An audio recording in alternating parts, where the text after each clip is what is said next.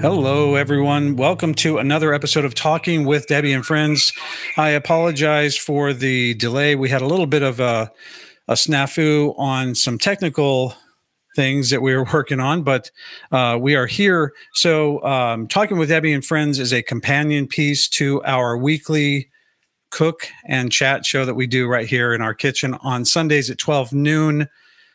I am Travis, and this is my lovely co-host, the host of the show, Debbie Gutierrez. Hi, everybody. Welcome to the show. I'm so excited that you're here. We had some technical difficulty. There we go. Try that again. We had some technical difficulties. There you go. And uh, bringing Danny on uh, picture-wise, but we have him on audio, which is good, right? Yeah, we have him on audio, and we definitely have some graphics to show tonight. Um, I'm really excited about having Danny on tonight and um, we've he's got a very impressive resume. I, I want to say that for those of you watching already, I see that there are people joining. Um, we stream to Facebook and YouTube so that you guys can comment. We definitely want to encourage comments tonight because Danny has done a lot of very cool stuff. Um, not least of which the the movie that's in the title of this stream. So we want to make sure that you guys are commenting and interacting with him while you can't see him, he can see us and he can see what we're putting on the screen tonight. So, that being said, please comment. Yeah. And uh, and interact with us, please. So while people are joining, um, let's talk about what happened Sunday. Sunday was our chopped neighborhood edition. Yeah, that was pretty fun. yeah, no, chopped neighborhood edition, and our good friends Joe and BG Casas sent us a basket and so we were so excited. I was so nervous. Um, I opened the basket on air, and there was licorice, nacho cheese, nacho cheese. There was baby food, baby um, food, green beans, and uh, yucca, yucca, and yucca, yucca, yucca, and what? And pig's, pig's feet. feet. And so I was ready to cry. I was ready to throw up. Thank God I have such beautiful friends who are already Pinteresting what they could do with pickled, with uh, pig's feet. And uh, they were so cute. Like, you can make a soup and you can do this and you can do that and start peeling the yucca. You can put that in the oven. And I was just a mess. And finally, my husband let us in, let me in on the fact that it was yeah. uh, a punk basket. I got punked. She was sweating so hard, you guys. But you know what was really cool is that we had a lot of friends that were telling us what we could do with it, and Debbie's wheels were turning, and and uh, ultimately we ended up making a really beautiful meal of uh, uh, crusted chicken and um, crusted pecan chicken. It was delicious, yeah, and then pasta with butternut sauce and a spinach salad with strawberries and feta it was cheese. Pretty delicious. So we did a pretty good job. We did Yeah. a pretty good job. Tony said he was having so much fun watching you on Sunday. Tony um, um, Pinizotto. Pinizotto, um, was, Pinizotto. Pinizotto was uh, was our guest last week, and we talked everything game and game show, and so that's where the idea came from. We're talking about game, we're talking about cooking, and then my friend BG in the comments said, "Let's do this." Uh, Yeah. And I'll, I'll tell you, if you guys couldn't notice, we were we were very stressed. After we were so show, stressed. We just slept, We just slept, exhausted. exhausted. I don't think we even ate later on that day. We were just exhausted. Yeah, it was pretty Took a lot out of us. So emotional. Hey, yeah. let's say hi to a few, few people because some cool people are coming in. yeah, Uh, of course, my dad. Yeah. And my dad says, about time. Hey, listen, we can't control what goes on with the interwebs and technology. What was going on was Danny could see us on one device, he couldn't see us on the other, but we could hear through that one. It was creating a loop. So we're just going to go old school. He's on the phone right now. we're going to do it that way, but he can see us right now. So uh, Ria and Joe and Richard, hey guys, hi everybody. Suzanne and my uncle Joe. Hi everybody. on, Joe. Oh, um, Pilar. Hi, Pilar. Mike Bilbrey. Great job Sunday. Mike, we couldn't have done it without you. When he said, put the salad to the side and start working on your yeah, chicken. He kept doing that. I see a lot Yeah. more people. There's a number on the top of the screen that shows uh, how many people are there, and I know there's Cool. more more people than what we have commenting. So please, you guys, comment, say hi, click that like button, share with your friends, let them know that you're watching because we always always appreciate new fr- new friends in our kitchen. Yeah. So um, tonight we have a writer director Danny Wolf, who is uh, not only an amazing director and writer, but he's someone that we can call friend. and we've known him for a number of years and are so proud of some of the things that he's done, everything he's done, Yeah. but some of the things that now the public knows about, like Time Warp, um, uh, a docu series, three in a row. They're great. Um, plug that one thing into the other thing, then it will work. Yeah. My dad doesn't know. He's trying to help us get the technology. Turn let's it on. Turn let's it off. introduce yeah. and uh, Diana, BG, and Tom just joined. Hey guys. Oh, good. Hi. So, um, those of you that might have watched it, I put it out there that Danny's newest documentary is trending number two on Hulu, and it's called Skin A History of Nudity in the Movies. There it is. Look at that. From Midnight Cowboy to Showgirls to 50 Shades of Grey. And we're starting there with a pretty current title that people know Midnight Cowboy, but I mean, it, it feels like seconds after film was invented, Yeah. they started Yeah. putting nudes As soon up. as a man could figure out he could snap shots of a, a naked woman, that was when that it was, was it.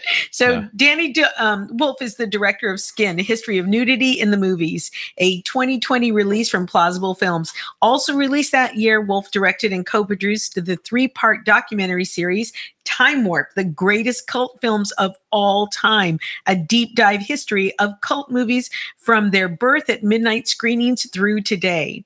Wolf has served as director, executive producer, and showrunner for several television series since 1990, beginning with the directing and producing of Candid Camera specials on CBS for legendary television host Allen Funt.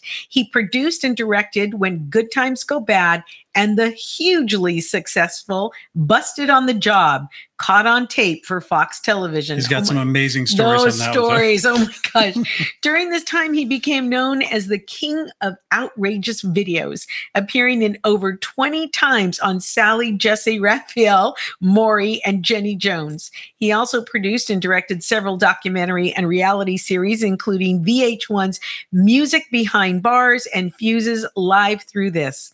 He directed and produced all four seasons of Showtime's Family Business, TBS Minding the Store with Pauly Shore, MTV Miss Videos Locos with Paul Rodriguez, Paul Rodriguez, and Vidiots with SNL's Dean Edwards for TV One. Most recently, he was co-executive and producer and showrunner on Showtime's Gigolos. Other notable productions he has directed and produced include Busted and Disgusted for Fox Reality Channel, The Chelsea Handler Show for E1, Funniest Mom in America for Nick at Nite, and Surviving Nugent for VH1.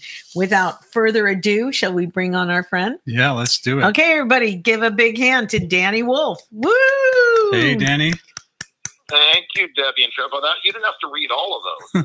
Well, you know what? I I looked at it and I I was thinking, I hope she does because, dude, when do you sleep? Seriously.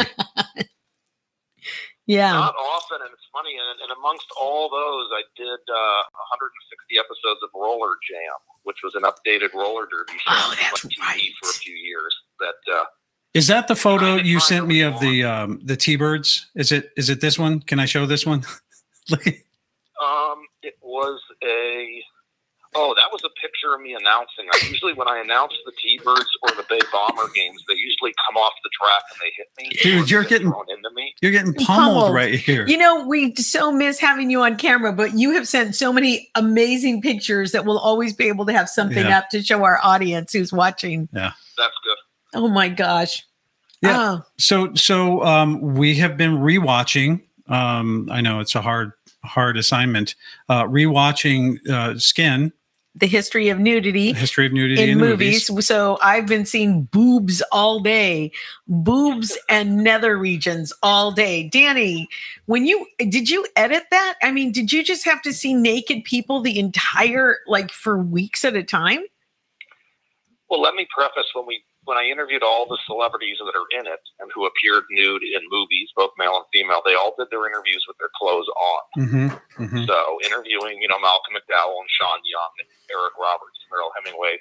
There's, what we tried to do was something informative, um, educational, fun, entertaining, and fast paced. This is not a boob fest by any means. That wasn't what we wanted to do because nobody would take it seriously. So we really, when we started this, I wanted to make sure this was, you know, a, a interesting and fun sort of look back from 1887 to today, the Me Too movement, of the history of nudity in mainstream movies. There's no porn in this.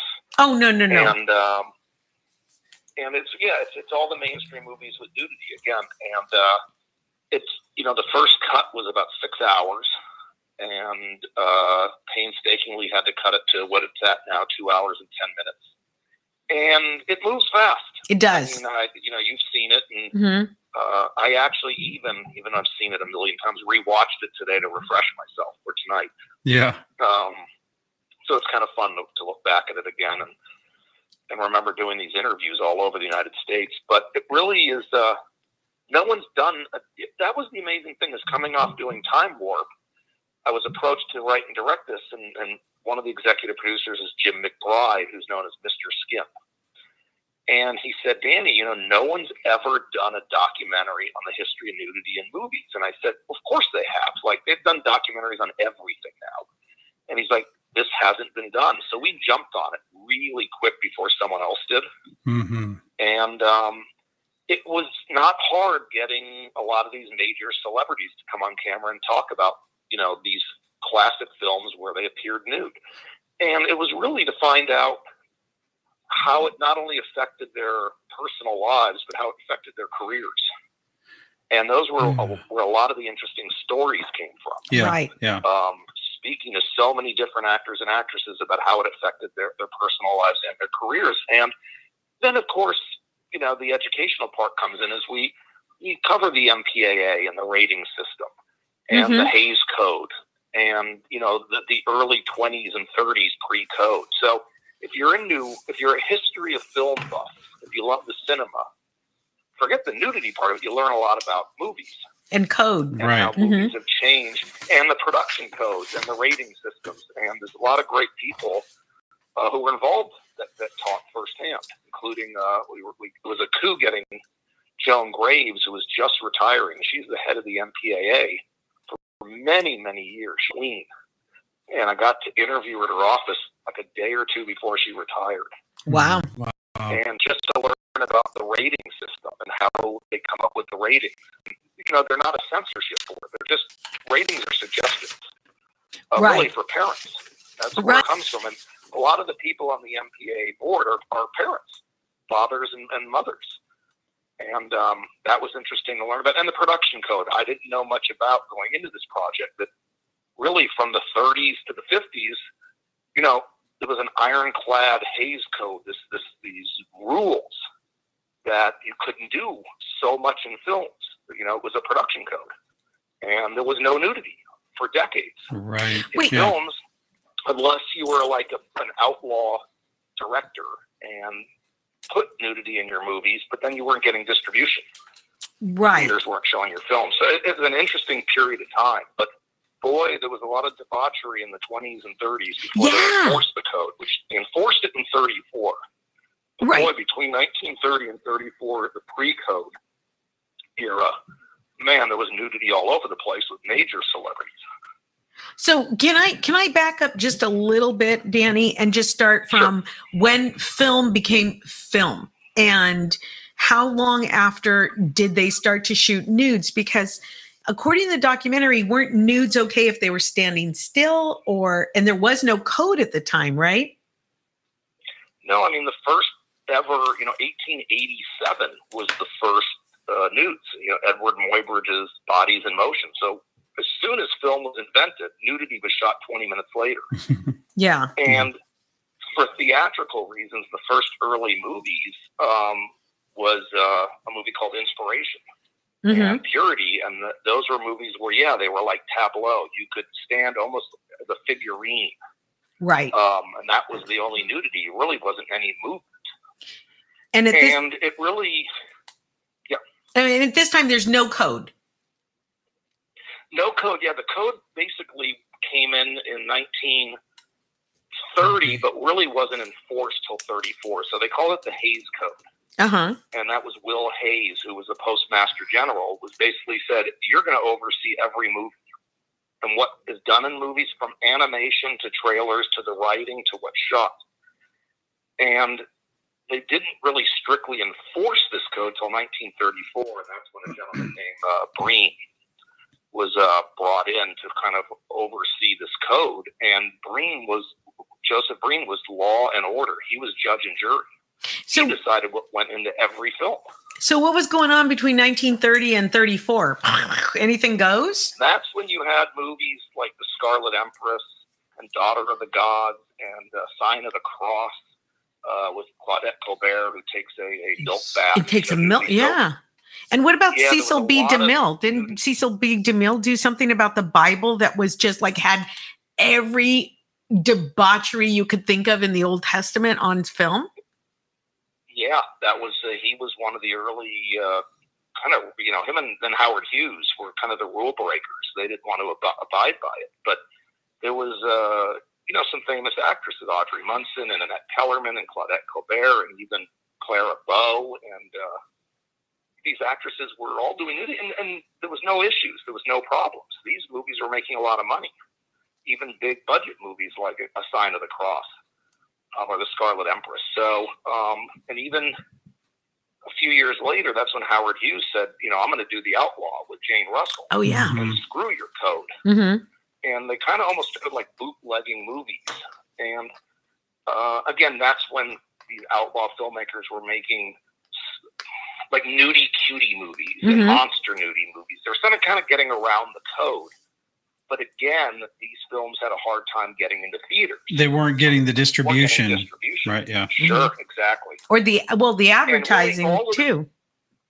Exactly. And all this really changed. The code sort of fell apart into the 50s. And really everything opened up in this in the 60s into you know 1970 when you had Easy Rider come out and Midnight Cowboy and that's when everything really opened up with the MPAA. Or an X-rated, movie there wasn't triple X. There was X-rated, like Midnight X-rated. Express or Midnight Cowboy, excuse me, was an X-rated movie and won Best Picture. Why? Right. Why? So What? What wasn't opened like up? A death sentence. Well, hang on, Danny. Hang on. Well, it, let me ask you this. I thought I want to ask you a couple questions and you can answer them um, Sure. As as we go. What establishes an X-rated? Um, wasn't Robert De Niro in an X-rated movie before Actually, Midnight Cowboy? One, yeah, De Niro was in one of the first ever X-rated movies, and it was a movie film called Greetings. I believe it was 1969 or 68. Can we And it- it- eh, real real quick, real, real quick, Danny? Can we establish what an X-rated is? Because for me, I'm thinking X-rated It means might be pornography. different. Yeah, it might be different now than it was Right. back then. So what does X-rated mean? It doesn't mean it doesn't always mean pornography. no, it was it was sexual content. Oh, And, okay. And the X, like a movie like Midnight Cowboy, because he, you know, Jon Voight played a male prostitute, so there were scenes with nudity and sex. Um, Drive, he said, which was a Jack Nicholson directed movie, had full frontal nudity of a of a guy running through the University of Oregon. That got an X rating because it was full frontal male nudity. So it really would. It took till triple X is what changed. You know, X wasn't a death sentence. You got distribution with X ratings. It was just G, P, G, R, X. It really was until Deep Throat came out where they created triple X. That's when you got into pornography. Hmm. And and at some point, X was replaced by NC-17. Yes. Then it was yeah years later. Okay. So you didn't see an X. It was NC-17 or triple X. And again, triple X is when, when you started going, you know, into the, the movies with pornography, Behind the Green Door, Devil and Miss Jones, hmm you know, the early, uh, you know, what you know, call hardcore, you know, porn films. Those were triple X. Well, what happened to filmmakers who decided to ignore the code and move on? Like Because Howard Hughes. yeah, wouldn't wouldn't these movies be tantalizing and and exciting and and you talk about in your documentary how the Catholics would get on Sunday. Here's a list of movies you can't see. The next thing you know, they're all rushing out to see it. So something forbidden is pretty exciting. So did the did ignoring the code made their movies even more tantalizing? Absolutely. It's when, when you tell someone they can't have something, the more they want it. Right. Uh, just like when A Clockwork Orange came out, it was banned in England. Um, that only made bootleg copies so popular. Everybody was seeing it and getting their hands on it. So, you know, it's the old when you tell people no, you know, something's forbidden. They only Mhm. want to see it more. And the Right. Catholics, and there was a strict moral code during this time. You know, they, they were- had a lot of power, especially in the Midwest, but they were all going to see it. Right. So it, it's, you know, a guy like Howard Hughes has enough money and power to kind of go, you know, F the, the code. I, I'll do what I want. And, and The Outlaw was a good example with Jane Russell, where he just started actually distributing himself and paying the movie theaters to run it. Right. Including the advertising where they basically advertise her breasts, right? Hmm. Yeah, the two reasons to see The Outlaw. Two reasons to see the outlaw. On, on the one sheet of was Jane Russell with her cleavage, and the, the, the, the tagline was "There are two reasons to see the outlaw." And was there an overall um, feeling that actors and actresses had during this period about appearing nude in films? You know, it really it was Marilyn Monroe actually, and something's got to give in 19, you know, in the uh, excuse me, very early '60s, kind of broke that. God, was it 52 or 62? 62.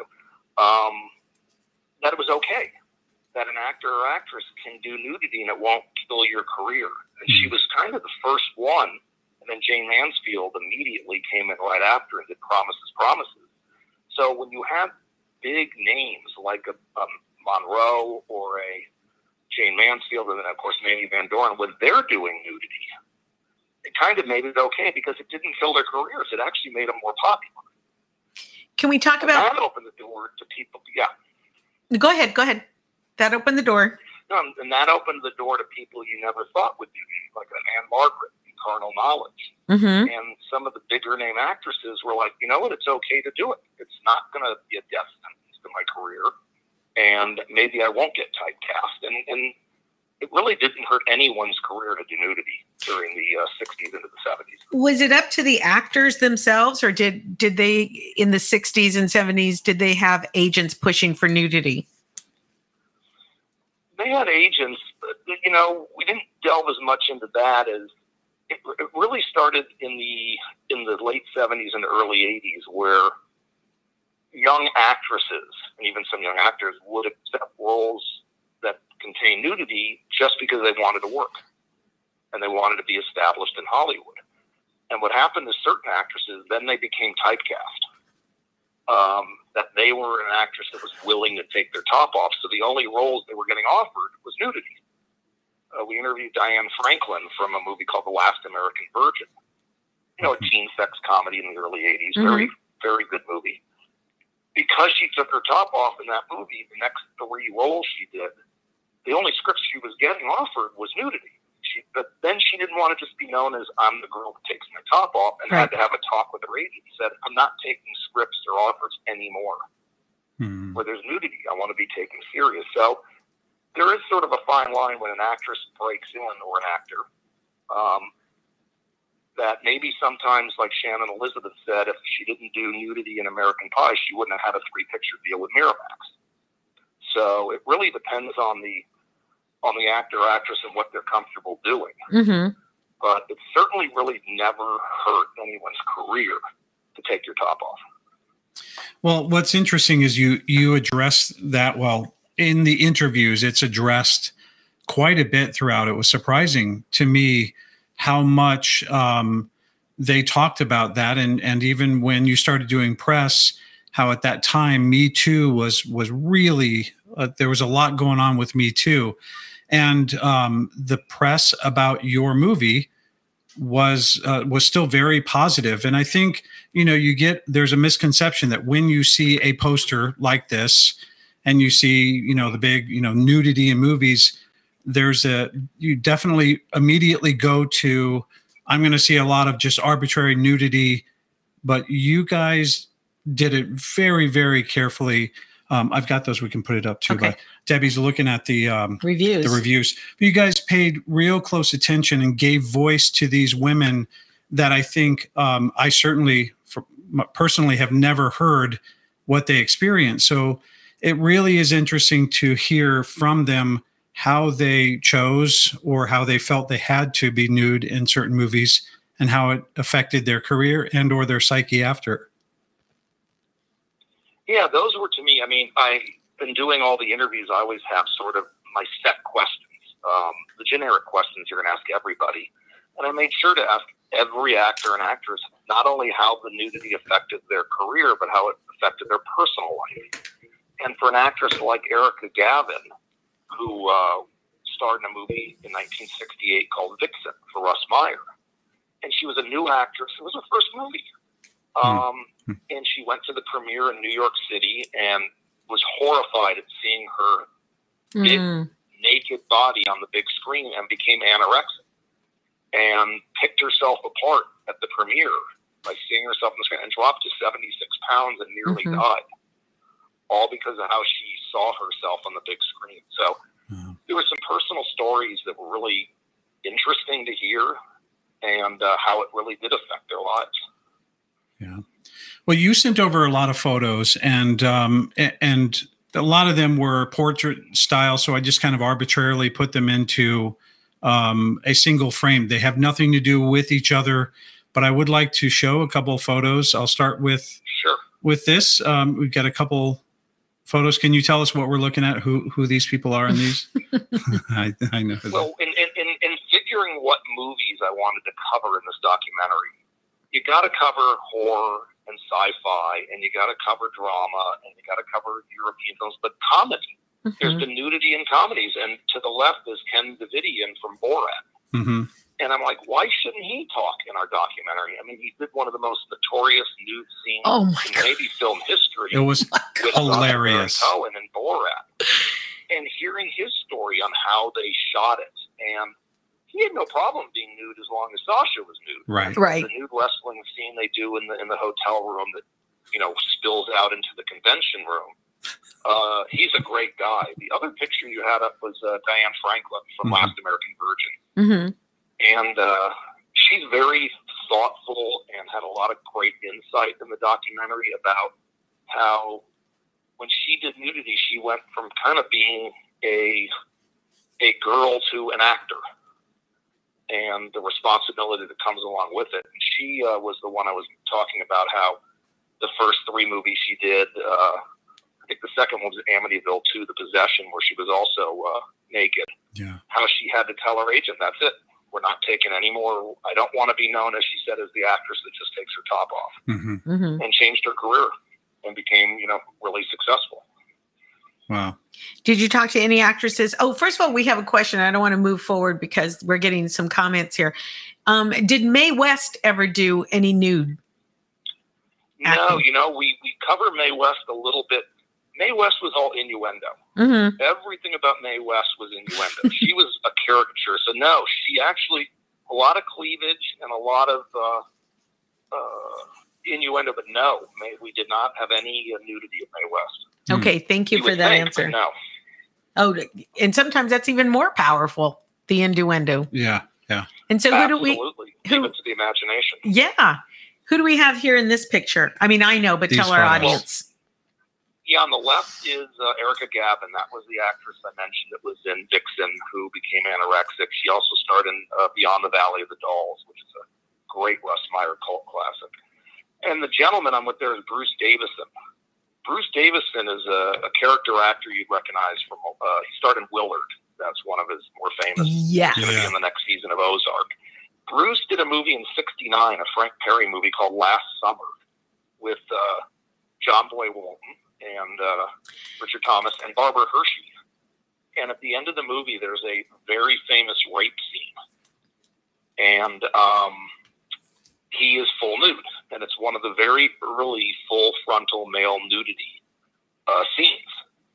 And uh, he talks about the experience, and it was very interesting to hear, you know, being one of the pioneers, if you will, uh, as was Malcolm McDowell, of early male front full frontal nudity. Right. And Bruce Davison basically did it as a very young actor, struggling to make it in the in the business, and accepted the role hmm. and knew there'd be nudity. But as he said, you know, when you're a young actor and you can work with a director like Frank Perry, you put your your trust in them and that it's done tastefully and artistically, and the movie was a huge success and he, certainly didn't hurt his career. Here's something that surprised me about that segment in Skin, um, the documentary. First of all, that John Boy Walton was Yeah. nude in a film because who knew that? You know, Yeah. I always thought he was apple pie and a glass of milk, and you know, good night, Jim Bob. Kind of like learning your teacher has a first name. Right. and the second three, thing, three Waltons for sure. right, absolutely. And the second thing, and I, and maybe we can talk a little bit about this is there was a rape scene. I mean, and and one of the girls, it's it's two boys, two girls, and one of the girls is part of this rape in that she, you know, is holding the other woman down. So how do you coordinate back then?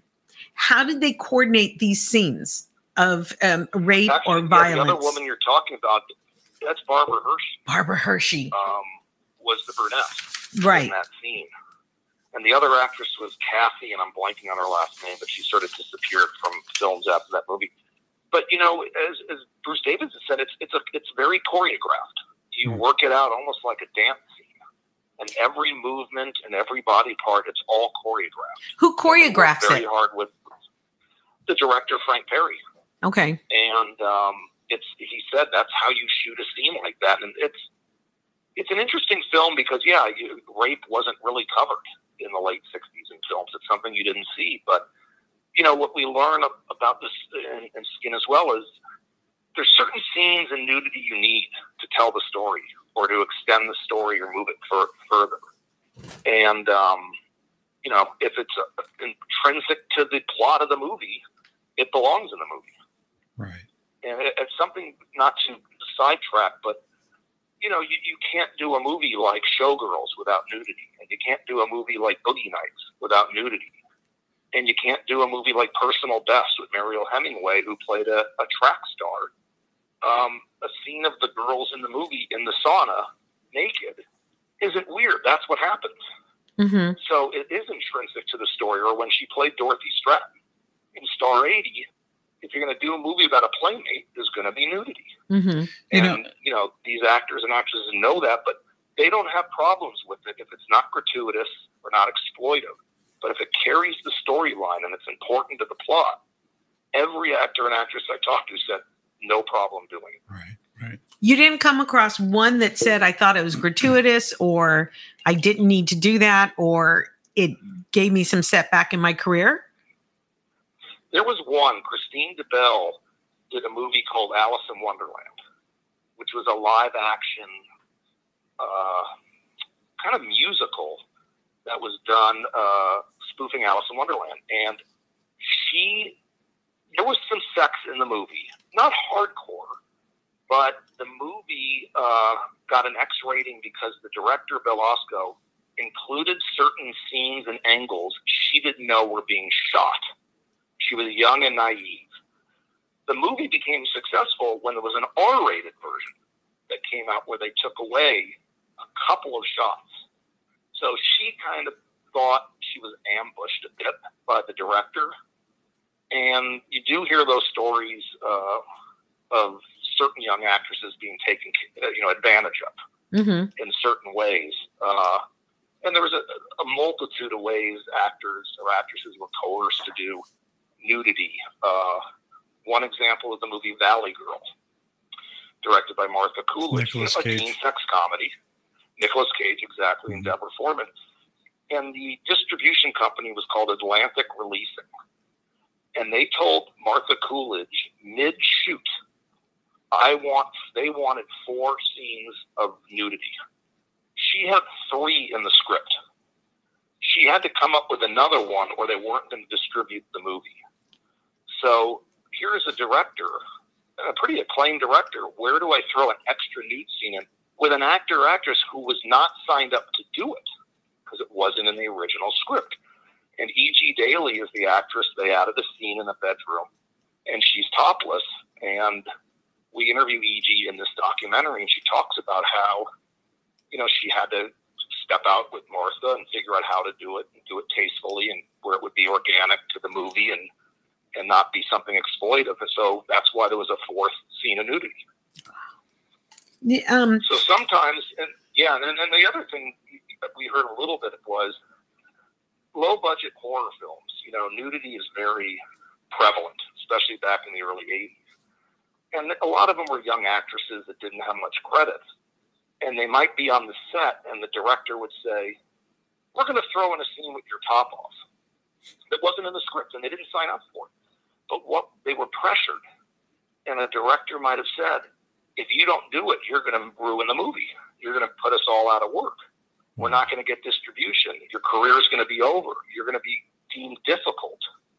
So there are those stories of some young actresses, especially in the early 80s, that were coerced into doing nudity kind of against their will and what they didn't sign up to do in the first place. There's a Sean Young tells a story on your documentary about during the audition process, she was asked to take her top off. Yeah, and that's something we cover a little bit. You know, you really should never have to do that. And uh, Rena Riffel talked about having to do that for striptease. And yeah, I mean, Sean Young does say she wanted the director wanted her to lift her top up so he can see her breasts to make sure she'd be okay for a nude scene, and she did it. No scars mm-hmm. or, or things, right? Yeah, but still, Just, and maybe that she was comfortable. But you that's something extremely rare. That I mean, in an audition, you really should never have to do that. Now, where did body doubles come in? If so, if an actress or an actor isn't comfortable or doesn't like their backside or thinks they have question. a scar, you know what? One of the first body doubles people don't realize was uh, Psycho. Well, I'll go way back. Oh yeah, Psycho. Sullivan and Tarzan and her mate. Uh, Maureen O'Sullivan had a body double, Annette Kellerman, or Audrey uh, Annette Kellerman in the Tarzan and his mate film. You, what year was but, that, yeah, Danny? Psycho, pardon me. What year was Tarzan and his mate?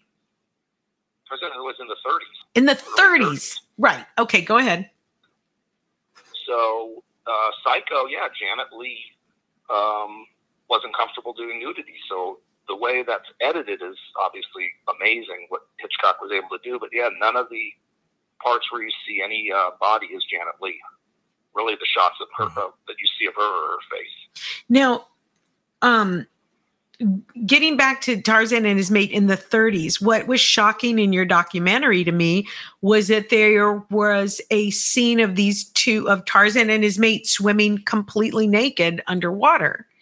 And I thought the 30s, I, I didn't think that, that that would be a go in the 30s. You know, families go to films and.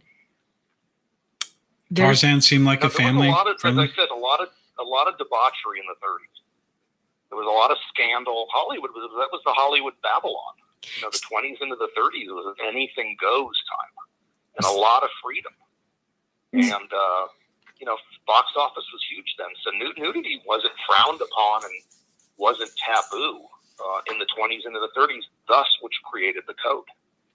And was it families that brought this to the attention of we need a code? Well, yeah, you know, a lot of that had to do with Catholics. yeah, religion. the, they call the, the Legion of Decency, and you know, religion had a lot of power, and especially in the Midwest, to to what was going on in Hollywood.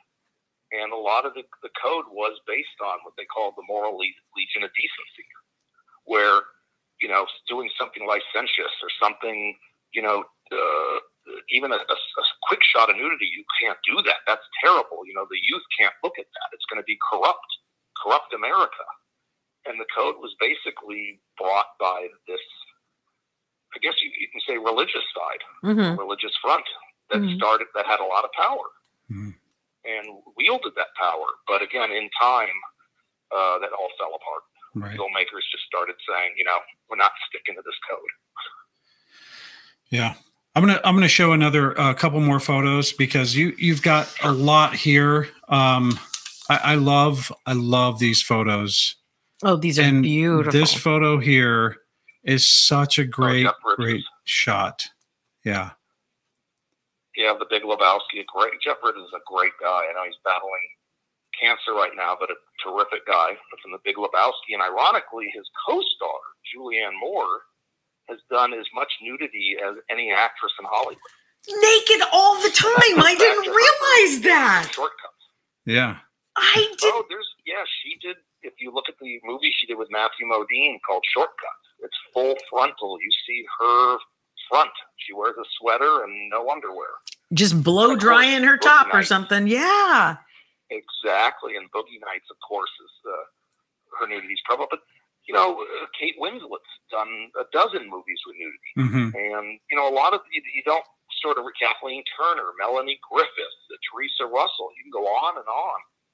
Uh, that big name actresses and actors like a uh, Malcolm McDowell have done a lot of nudity. And again, hasn't hurt any of their careers. Now, Danny, where do we go from nudity and nude scenes to actual um, touching, holding, taking clothes off, that kind of thing? Who? Well, do you have a reason why you're asking that? Because you and I had a conversation about that the other day, where we were watching uh, the Billie Holiday movie, and there, I mean, it's Also very, on Hulu. yeah, it's very very close to. I mean, it looks real. Yeah, yeah, it looks real. So, how do they make these um, love scenes look so realistic? I just think that's good acting and good camera work. I don't Well, know the exact answer. I thought that, the question was: Are they when, clothed? When did they make the leap from just nudity together to to what looks like they're actually on top of each other and Right. having sex? Do you know any of the parameters I- I- on that? Yeah, I mean, Mid- Midnight Cowboy is one of the more known, you know, where you're seeing Jon Voight in, in sex scenes like with Sylvia Miles and Brenda Vaccaro. Uh, those were real, you know, yeah, sex scenes. And that was real, that really started when the MPA was brought in in 69 with Jack Valenti. And, in, and What does the MPA stand know. for? National Parent Association? Picture Associ- National Yeah. Picture. Okay, go ahead.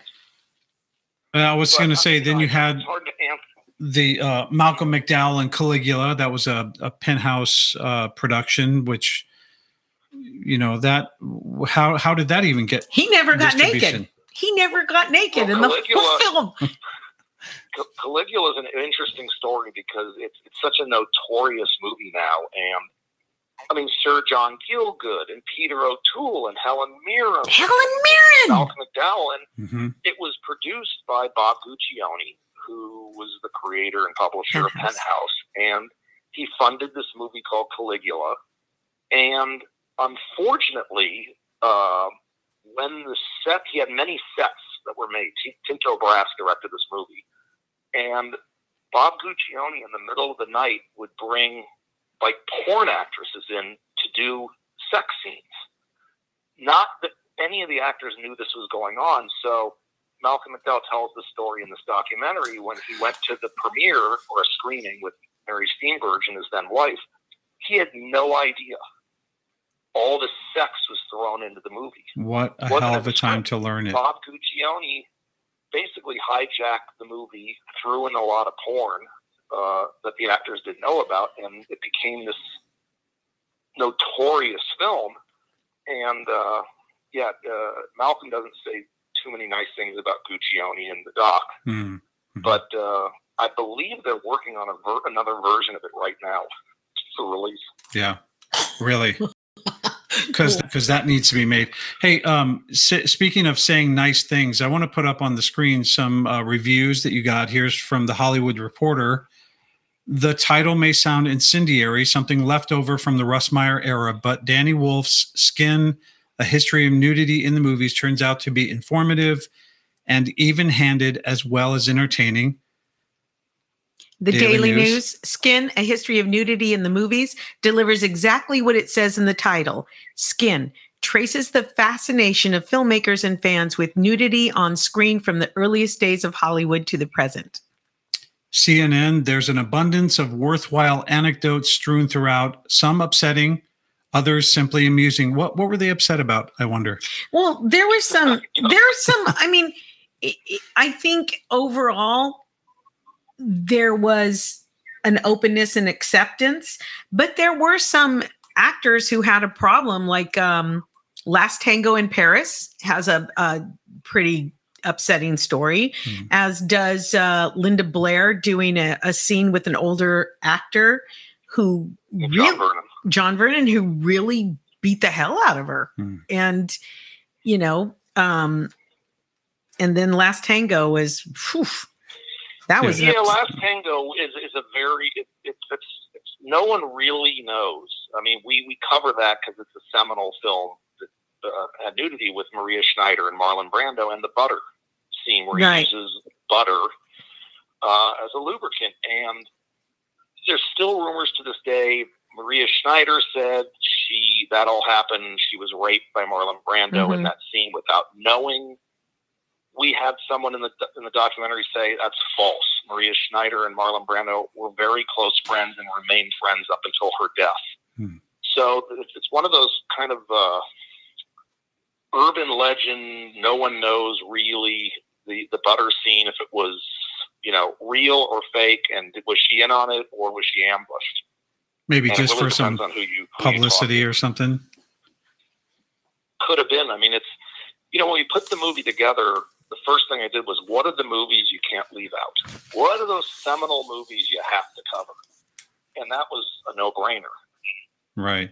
Last Well- Tango's one you, you couldn't Right. leave out. Speaking of of that, um, you had just come off of Time Warp, the three part series.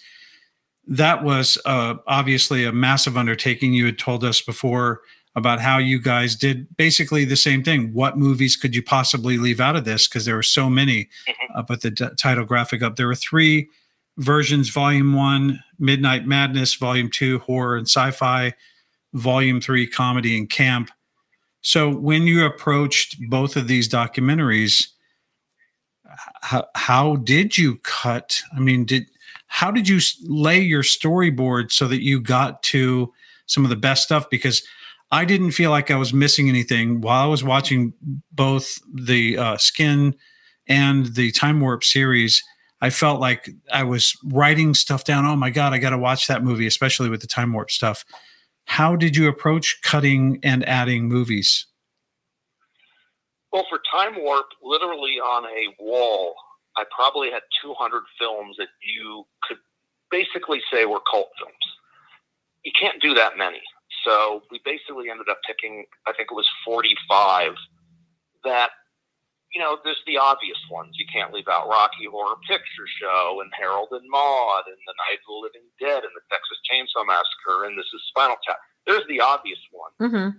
then it was tough because then it was like, well, do we do this one or don't we? Some of the decision making was, could we get someone from the film to interview?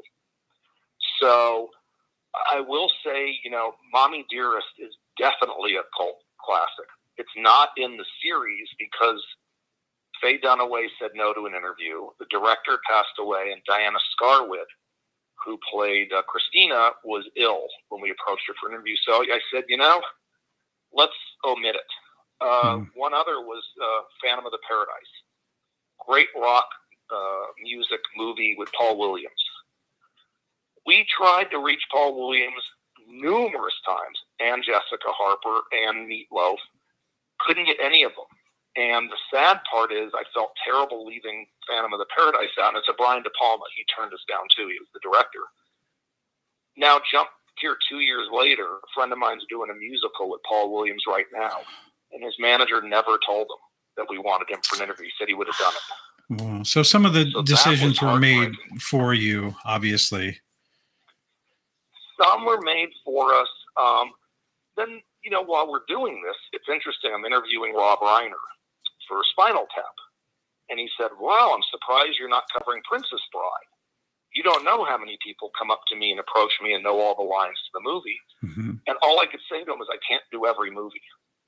Right. Uh, at some point, I would have loved to have done Caddyshack or Slapshot or Groundhog you know, Day. The Harder They Come, or a number of other uh, films that are really are cult films, but you just can't do them all. I would have loved to have done uh, Walking Tall or Billy Jack, Mhm. and then go on and on with films that are considered cult films, but again, you, you can't do them all. And by the way, it's this, almost a six-hour doc as it is. That's Yeah. why it's Yeah. parts. Yeah. But you know what? We attended the screening and never got tired. At the Laemmle. yeah. Well, we missed Mhm. we missed the first one, but we stayed for the the second two, and it was amazing. Yeah. Uh, I want to just put out there again, you guys that are that are uh, hanging in with us in the comments. if you've got questions about cult movies or nudity in in the movies, uh, put them in the the comment Comments. section there because Danny can uh, see the comments and we're and he's, He's a happy wealth of information. Danny, can you talk about intimacy coordinators? When did an intimacy coordinator become a profession and and welcomed onto sets? are you doing research for our Great house? question. um, great question, Debbie. So, in the age of the Me Too movement and all these lawsuits and and and uh, chatter you've heard about all these uh, problems on the set where actors, you know, were treated unfairly or coerced to do scenes or were pressured. The Me Too movement, Me Too movement really brought out this new change or this profession called an intimacy coordinator. And what this person is, is they go to the set, they hang on the set, they're on the set the whole time to make sure if there's scenes with nudity or sex that they're done correctly, artistically, that the actors and actresses are treated right, that no, it's like an insurance policy Hmm. for the studio. So if no actor can say they were coerced to do something, and no director can say, you know, the opposite. It's like having someone on the set supervising. And it pretty much started with the HBO series The Deuce that was on a couple of years ago, which had a lot of sex. And again, this was right in the middle of the the, the Me Too tornado. So it really is it's having someone on the set just to make sure if you're going to have scenes, let's say with nudity, that they're done correctly with integrity, that no one is being mistreated, no one's being, you know, ambushed. And I think it's great, and you're hearing about it all the time now. These these intimacy coordinators or directors are on most sets now. Whenever there's a nudity, or when I say sex, not real sex, but even simulated uh, for a film. So very important, and uh, I think you'll see that job forever now. I'm surprised that Mm-hmm. that didn't come out sooner. You said just a few years ago. Yeah, because if it's up to just the director, you know, it, I would much rather have an intimacy coordinator coordinating the scene than just a director saying, "Now let's try this, flip her over, Well, and let's do this so one." Much, yeah, I mean, there was so much where it was a he said, she said, where the director denies uh, telling an actor to do something, or and the actor saying, you know, the director made me do something, Mhm. or you know, coerced me, or put the pressure on me to do it.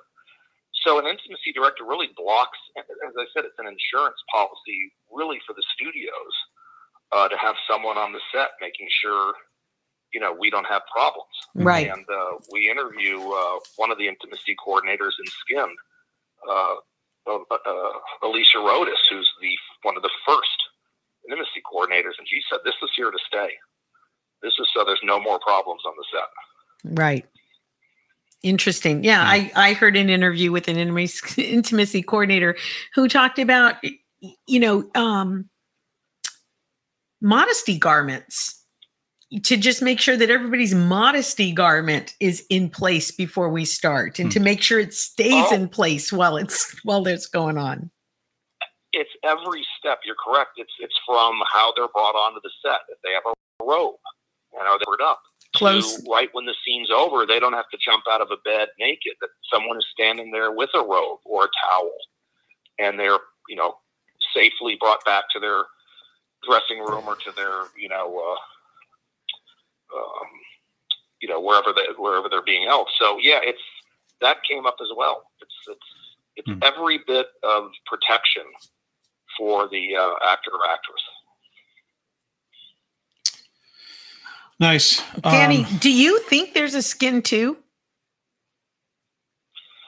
Yes, there, w- you know, Is that a weird question? So well, and and, No. and, and I thank Hulu because it's done so well on Hulu. Uh, it originally, it's still on Amazon Prime, and you can still see it on video on demand on your cable systems, and it's on Fandango and a lot of streamers. But it's done so phenomenally well, even worldwide, uh, that the idea for Skin Two, instead of the history of nudity in the movies, Skin Two will be the history of sex in the cinema Oh, and that's where we'll get more into Europe and going to Europe and interviewing because you remember there's a lot more of this going on in Europe far before uh, we saw it in American movies. Mm-hmm. So, yeah, we're, we're starting to just piece together and hopefully start soon a Skin 2 Sex in the Cinema. How exciting, mm. Danny.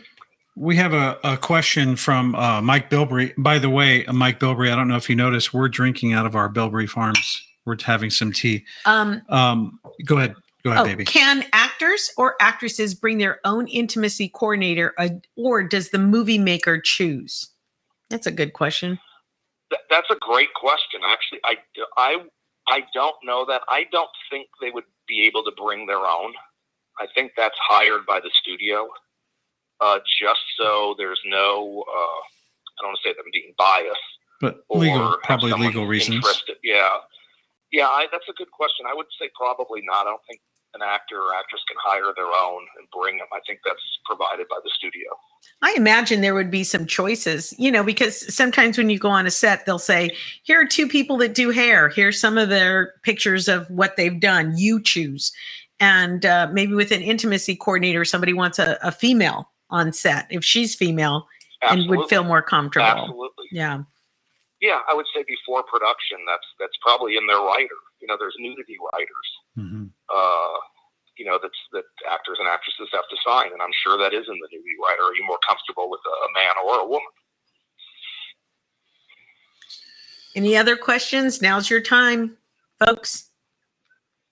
It's so funny because a lot of times, as if the uh, interview is very, very interesting, there's no comments because everybody's listening. Go ahead and read that one, Debbie. But if Movie House chooses, seems like they would be biased to defend the maker.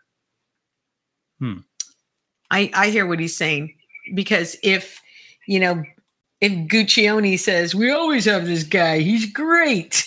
Yeah, you know? some slimy dude in yeah. the corner with greasy yeah. hair. So um, I think that would be part of a production. Yeah. Um, part of the production. Like I said, I, even me just going on a set, they'll they'll say, "Hey, we have this person that does makeup or this person that does hair." And as a you know a woman, uh, a Latina, sometimes you want to go with somebody that knows your hair or knows your skin tone. Um, and the same thing with uh, my friends who are black actresses. You know, so sometimes you get a choice of who you can bring in to help you. So I'm sure there's also exactly, and we cover a little bit. Um, you know how many people stand around on the set when there's a scene with nudity. A good example is when Cybill Shepherd did the Last Picture Show. Uh, it was her first movie. You know, she was a young, very young actress who, you know, actress, model turned actress. And the scene of her on the diving board in the pool, well, it's a scene with a whole bunch of actors that are all naked in the pool, including Randy Quaid.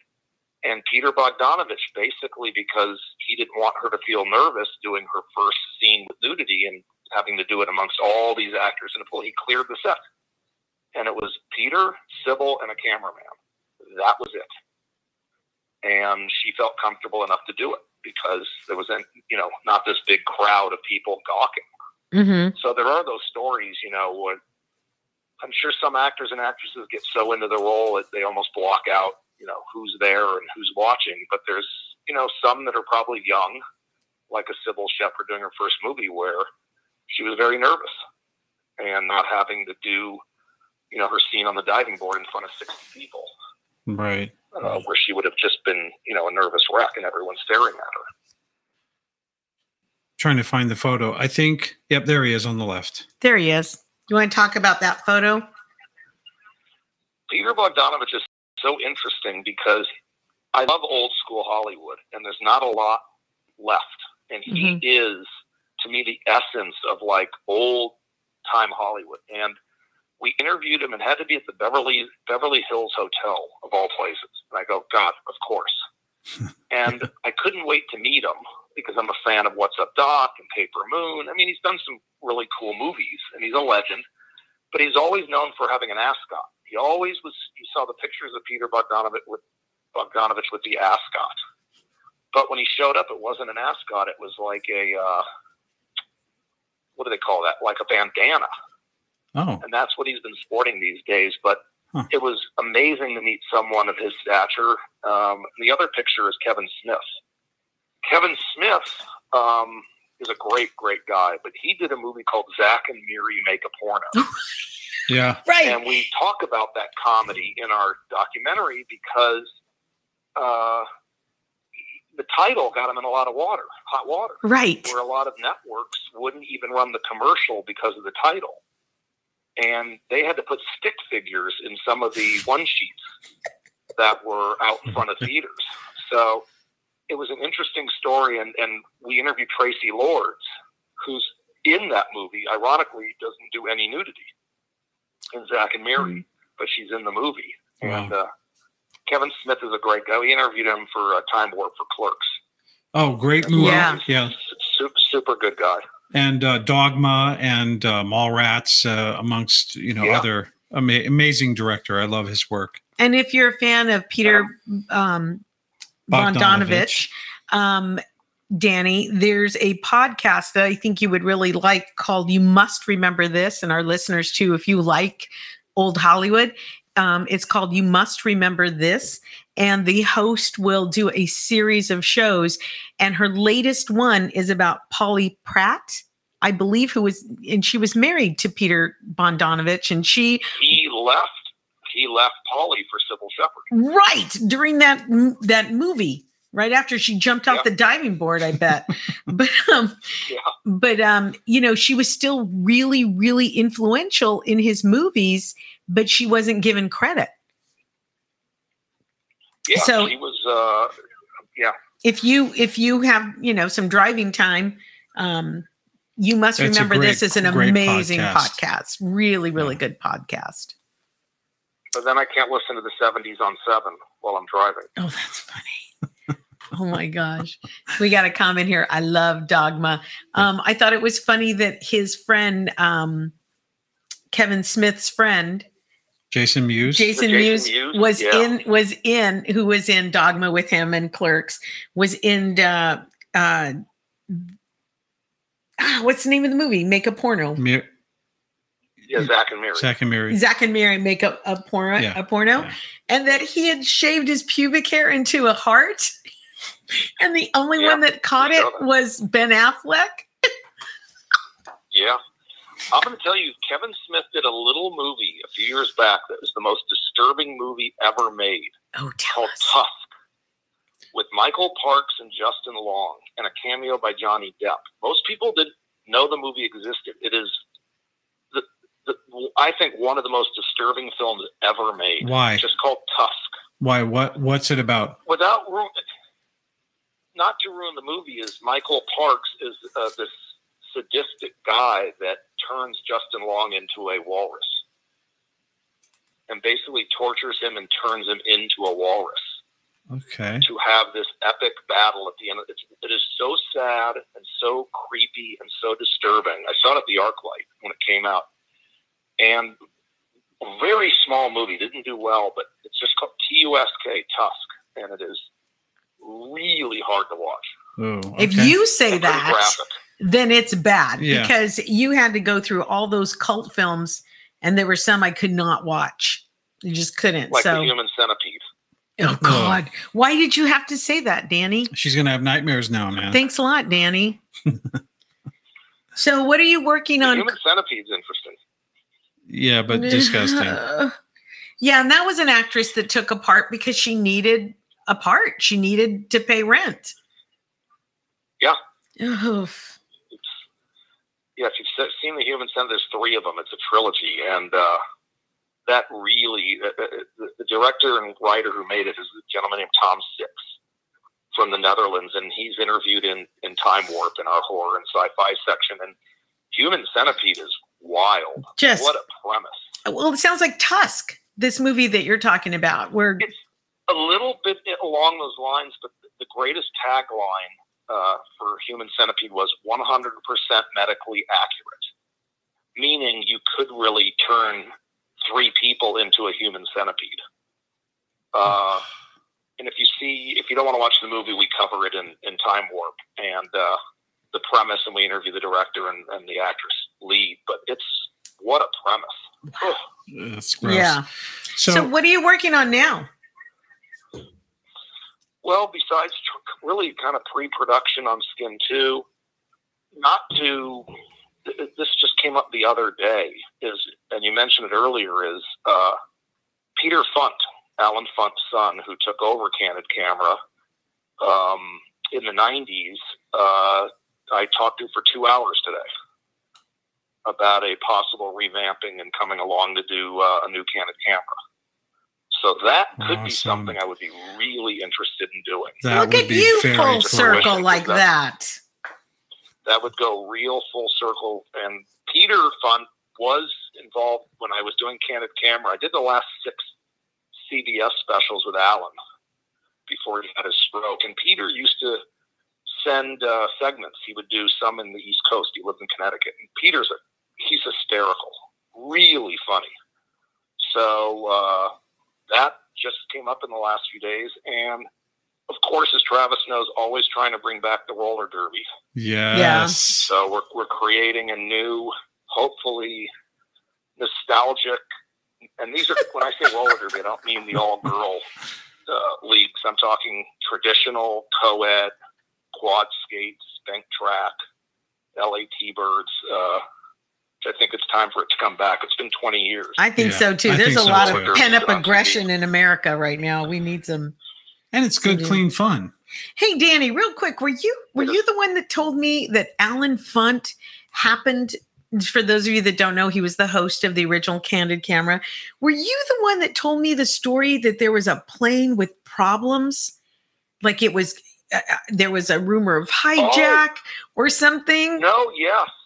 Did know you? It's funny you say that because I just Peter just put a documentary together that I don't think anyone's seen. I don't know why a- I know this. to see it. Yeah, and you're right. Allen was on a flight that was hijacked to Cuba, and the people on the plane knew Allen was on the flight, and they didn't believe it. They thought it was a Candid Camera. Uh, Was it Tony last week that was talking about I don't that? know. I think Tony's still watching the show. So if he's, It might have been. it might have been Tony from last week that but told us that story. How hilarious would that be if He- you look around and see him and you're like, yeah, we're not really getting hijacked. Oh, we're really getting hijacked. He- Holy shit, we're really hijacked. He must have and saved. then the whole plane gave a standing ovation to the uh, hijacker when he came out of the cabin. Everyone started applauding him. oh my god! He god. was an actor. Oh my gosh. It was Tony. A- another that's listener just, Joe Casas said it was Tony. Yes, Yeah. talked last week. he probably saved a lot of lives I, by sparing people any kind of anxiety or making a rash decision or judgment on the plane. Yeah. Hmm. That is funny. Oh, Danny, I'm so excited for you. So before we wrap up and let you go, Danny, last week you told us we had to watch a movie. We watched it. We loved it. That was I. I care a lot. Um, oh, good. oh God, it was so good. So good. The, the you're right. The writing was phenomenal. I I think everybody should have a friend like Danny who sends you movie suggestions. It's like it's like a menu. Like I like you say, hey, I feel like eating Italian. What should I eat? And somebody sends you, you know, like spaghetti with meatballs and great garlic bread. So if you tell Danny, ooh, I feel like being scared tonight. What Yeah. should I watch? So we want to ask what what are you going to suggest for people to watch, but also I I definitely want to hear your opinion of that movie because for me it was one of the most original scripts. Um, my Mhm. palms were sweaty the entire time. Debbie kept looking away. She couldn't. It was just so, It just didn't make sense. I'm like, it does. But you know, but at the so end, suspenseful. the writing was perfection. yeah, Yeah, the movie. I I, I thought it was uh, Dianne Wiest. First of all, should win Best Supporting Actress. She Mhm. won't get nominated, but she should win. Peter Dinklage and uh, um, Rosamund Pike, and it's directed and written by a guy named J Blakeson, who really hasn't done anything. A couple small movies, but this is it's, it's again. I care a lot. It's on. I think it's Netflix right Mhm. now, Yep. and it is so well acted. The story is so original. The twists and the if you haven't seen it, watch it tonight. Riveting. It's- Yeah, watch it tonight. You can't do anything while you're watching it. You have to No. be glued to the. You Mhm. can't you know be on the phone or doing Sudoku at the same time. try not have to blink get too long. movie. Yeah. Riveting. Yeah. Do you have any other suggestions for our audience? Promising Young Woman, I liked. Okay. That's another one that just came out several months ago. Um, and I thought that was uh, an interesting movie. It's funny. It's I don't watch a ton of. I watch so many old. Like last night, I was watching Dirty Harry movies, and I watch Charles Bronson films all the time. I'm so into those '70 like vigilante and dirty cop films. Yeah. So um, I can recommend something coming out in a couple weeks in theaters, and Okay. that's called Nobody. Nobody. And Nobody is with uh, Bob Odenkirk I love him. from Better Call Saul. Mhm. And watch the trailer and tell me you don't want to go see this movie. An um, unbelievable trailer and premise. You've never seen him in a role like this. Just watch the trailer to Nobody. It comes out, I think, in two or three weeks in theaters, and it'll probably stream, you know, not soon after. But this looks like one of the most. This movie looks unbelievable. Well, you have never steered us wrong. No, we should have you back before the Academy Awards. It's funny. I haven't seen. I usually see everything. This was one year. I just wasn't. Yeah, I haven't even seen Nomadland yet. I haven't haven't seen that either. The, uh, We started to watch the Started films it. that people have been talking about. Yeah. And uh, Well- Sound of Metal was pretty amazing. If you haven't seen that, Mhm. um, gripping and beautiful story. Uh, there's just a moment for me at the very end that I just go, oh wow! It just it was a great movie. Sound of Metal. That's on uh, Amazon, I believe. Anyway, we should. And I'll throw one more quick one out. Please. It's called Class Action Park. Class Action Class Park. Action Park is on, I believe, on HBO Max about the amusement park uh, in New Jersey, the water slide park where all the kids were getting maimed, Yeah, were dying, or getting hurt. I remember you tell Somebody telling made about a this. documentary about it.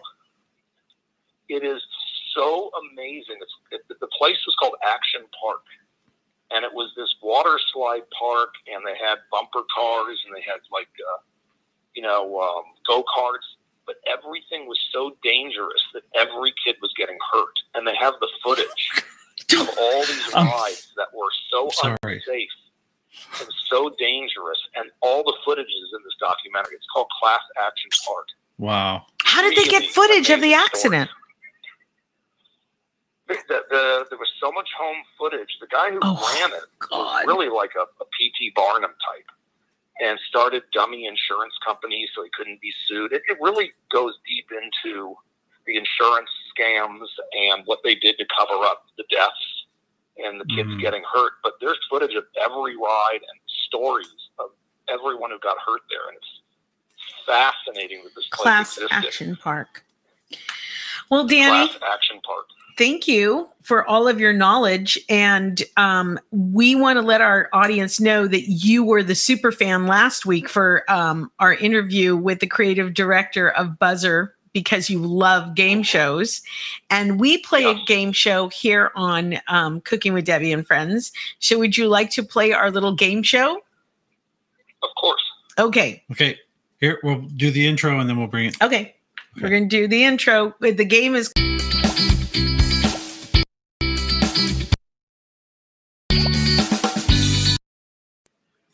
You ready, Danny? All right. Yep. Debbie, Okay. What? I'm going to give you the colander of questions. Yay! Would you rather and why, Danny? Okay. Would you rather and why? Would you rather live in a different fancy hotel every night with unlimited room service, credit, or live in your dream home but not be able to hire any help? Oh, live in my dream home. I've been living alone my, almost my whole life. I've been on my own, so live it. I would take the house and fend for myself and do what I've always done. And get his own I pizza. don't need. That I don't makes need- sense. I'll get my. I'll get my own pizza. I don't need. I don't need. I, I take the house by myself than the fancy hotel with the service. Mm-hmm. Okay, this is a good one for you, Danny, because you're so good at both. Would you rather let your partner choose every movie you watch or pick every restaurant you eat at? Oh, that's a good Danny Oh, question. pick every restaurant. Oh, I, I can't have someone. Well, I love both. But I can't tell. Have someone tell me I can't watch Death Wish Five if I'm in the mood for watching it one night. um, that's never going to fly. Or Vice Squad, or Yeah. Sharky's Machine, or any of these great '70s or '80s films I watch all the time. So I'm okay with someone picking the restaurant. You can always find something on a menu you'd like. Yeah. Right. Yeah. And you can't always have Death Wish Five when you want to see it. true that. That's right. And then I have a COVID question. If you could choose anybody to quarantine with, two people living or dead, who would you have quarantined with this past year? Charles Bronson, 100%. I never got to meet him, but I'm a, still a mega fan of Charles Bronson. And LaWanda Page on Esther from Sanford and Son, Oh. who I'm a massive, massive, massive fan of, and I still watch Sanford and Sons all the time. And I regret so much I was never able to meet her. So it would be LaWanda Page and Charles Bronson. Those are very yeah, unique very and good. interesting. Danny, you're so interesting. I love Yeah. Danny. I- I love- that, that, Charles Bronson too, not just because of the death death wish, but um, my first the first time I saw him was in Once Upon a Time in the old in the West. Um, Mhm. fantastic movie. I'm really into westerns and and old movies too, but uh, I haven't seen a Death Wish in a while. I might need to put that on Put the that on the calendar. on the queue. I got to tell you, all five Death Wishes are great. The third one with Martin Balsam is great. They're so underrated. The fifth one with Michael Parks, who I mentioned was in Tusk. Death Wish Five, Face of Death is a great. Movie. These were when he was when he was doing the Cannon movies Hmm. and the Golan and Globus movies. You know, in the '80s, Bronson was doing a movie every year, but they're great films, though. I mean, I just he did a movie called Kinjite that's great. Ten Till Midnight's great. I can go on and on with these movies he was making in the Yeah. early '80s. The Mechanic is a great movie. Dirty Uh, Dozen, somebody said. Dirty, uh, of course, the Dirty Dozen. You know what's yeah, I mean, hard, uh, hard times. I mean, you can go on. Bronson's IMDb is incredible. You know what's interesting, Danny? I know we're trying to wrap up here, but you know what's interesting in this conversation uh, has come full circle for me is I remember the first nude scene I saw in a movie, and it was a Charles Bronson movie, and it was a horrible rape scene, which I think of his housekeeper, and then he goes out and he, you know, seeks revenge. But I remember that scene just staying with me because I had never one seen anybody naked on screen, and then it was such a, a, a Shocking. shocking Yeah. scene. Well, I will leave you with one bit of trivia then. That scene would have been at the beginning of Death Wish 1. Yes. And one of the two rapists was Jeff Goldblum. No, Yes. How do you one know of the two rapists at the beginning of the movie of Death was Jeff Goldblum. He's an encyclopedia. He's a walking encyclopedia. Yeah. Yeah. I remember that movie. Um, it just really changed me. I remember it coming home and telling my mom, I saw somebody naked for the first time on screen, and then she was raped, and she was Latina. So there was just so much in that one Yep. scene that just was so incredibly. I- I- It's so odd that we're talking about nudity in film, and I mm-hmm. remember that scene like it was yesterday. Hmm. But it was necessary. It was necessary to shock the audience to tell this story so that you could be on Charles Bronson's side to go and get that revenge. It had to be Absolutely. a, a scene that that showed so graphically how this woman was was raped and and murdered. Ugh. On that positive note, talked about with, with nudity, it's you know sometimes it's necessary if if it's if it's intrinsic to the plot of the movie or it's important, you you have to put it in there. Otherwise, it's a disservice to the film. right, Yeah. right. Yep. Whether You're it's not a, going to do be doing the movie Showgirls while they're wearing tuxedos. exactly You're doing a movie Showgirls, they're going to be for the most part naked. Right. Right. What was the what was the they said in in his documentary? Like if you're making a movie about construction workers, they're gonna have hard hats. Yeah. exactly. Well, Danny, thank you, thank you so much for coming on. We Thank really you, guys. appreciate it, and uh, we'd love to This was have you back before Academy Awards. Or if you're ever thinking about a good movie suggestion, send it to us, and we'll put it up on our uh, podcast or our Mhm. cooking show because people are always looking for recommendations. Yeah. Yeah, and it's been nice. And one one thing, you know, I will say during, you know, while we've been at home a lot more in the last year is people's got to binge watch and find old movies they haven't seen. And you know, thank God for Amazon Prime and Hulu and Netflix and HBO Max and some of the others that Turner Classic Movies that have these amazing libraries. Mm-hmm. That if you're bored one night, you can go find a great movie, you know, a Clint Eastwood movie from the '70s or a Bronson film or or something cool from from those decades that they're out there, and you can watch them every night. And that's one thing I've got to see a lot of films uh, I haven't seen in years, and, and it's been great. Yeah. Same for us. Yeah. But if you're bored tonight, as Danny said earlier, you have to watch I Care a Lot on Netflix. Mm-hmm. Powerful. Yeah. Very, very, very good. Unique. Movie. Powerful. Danny, thank you so much, man. Um, can't tell you how much we appreciate this. Uh, Danny Wolf, writer, producer, director. He has uh, Skin, A History of Nudity, and movies on Hulu and Amazon. I'm going to throw up this graphic too so the Mhm. those watching can see it again. And then I also want to put up this graphic so that they can see the Time Warp series. Amazing stuff. Um, you're you're a wealth of knowledge and a really great friend. We appreciate you coming on the show tonight. Thank you, Danny. Thank you both. I had a great time, and you know I'll be talking to you to tomorrow night. Yes, Yeah. sir. Times. Okay. All right, All man. right. All right. Thank Thank, you. You. care, Danny. Good night, Danny. Okay, guys. So he knows everything.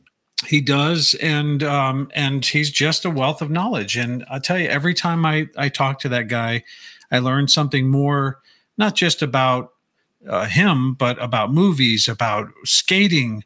Amazing! I started skating again. I think most of you guys know that, but um, this guy was an announcer for roller derby for years, and um, he's really working hard to do that. I don't know where he gets all the time I don't either. to do everything he does. He's not married. That's true. Yeah. He calls all the shots. That's correct. yeah, that's correct. Okay, just to recap, we are cooking uh, live on the same channels, Facebook and YouTube, at, on um, uh, Sundays at 12 noon Pacific Standard And Time. this Sunday is going to be uh, the anniversary of COVID. And we're going to ask you three questions about COVID.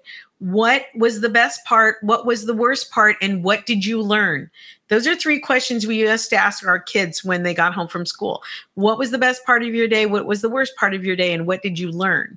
And so that's what we're going to talk about um, with COVID. It's also Pie Day Sunday. So we're Mhm. going to make a shepherd's pie and it's the anniversary of COVID, and we can't let it go without putting a mark in there. And and you tell us something bad that happened, we'll be there with you in that space. You tell us something good that happened, and we will celebrate with you. And you tell us something that you've learned so that we can share. yeah.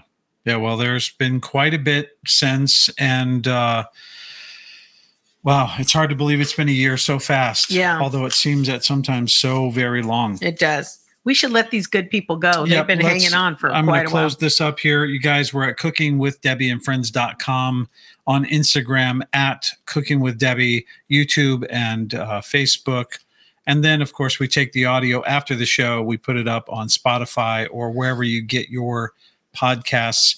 Before you turn your computers off and go to bed or shut the TVs off or or whatever you're going to do tonight, please go and queue up this movie, Skin: A History of Nudity in the Movies on Hulu. queue up Time Warp Part One, Two, and Three. You will not regret it. Danny Wolf is an amazing friend, and uh, you will love the work that he does. Just to say goodbye to a few people here, um, those of you that that hung out with us for a while. Mike Bilberry, Tony Townsend. Yeah, he was entertained. To- Tony. Good night, Anna Maria. Suzanne. Uh, Suzanne made a comment that Jack was really enjoying this interview because it reminded him of being back in film school. Yeah, yeah. Yeah. And Sally Cleaver came in a Cleaver, little bit late. so good to see you here. glad you did. and Dan and uh, Mike always adding. The. Eaglesons, um, Linda, Kathy Holmes. By the way, she said, "Love your blouse. I love it too. It looks really pretty." I think that's was Pilar's, or she had one like it. I wanted to do this interview nude, Oh, just yeah, wear towels, and he didn't I want to wouldn't do it. let her. I said, "No, that's not going to happen." Tom Salazar was was with us, and and a number of other people. If you're still here, I see on the upper left that there are a number of you guys still here. My uncle Joe, love you too, and uh, for all of you that that watched tonight and hung out with us, we hope that you enjoyed Danny Wolf, and we hope that you will support him and his work. So, with that, good night. Good night.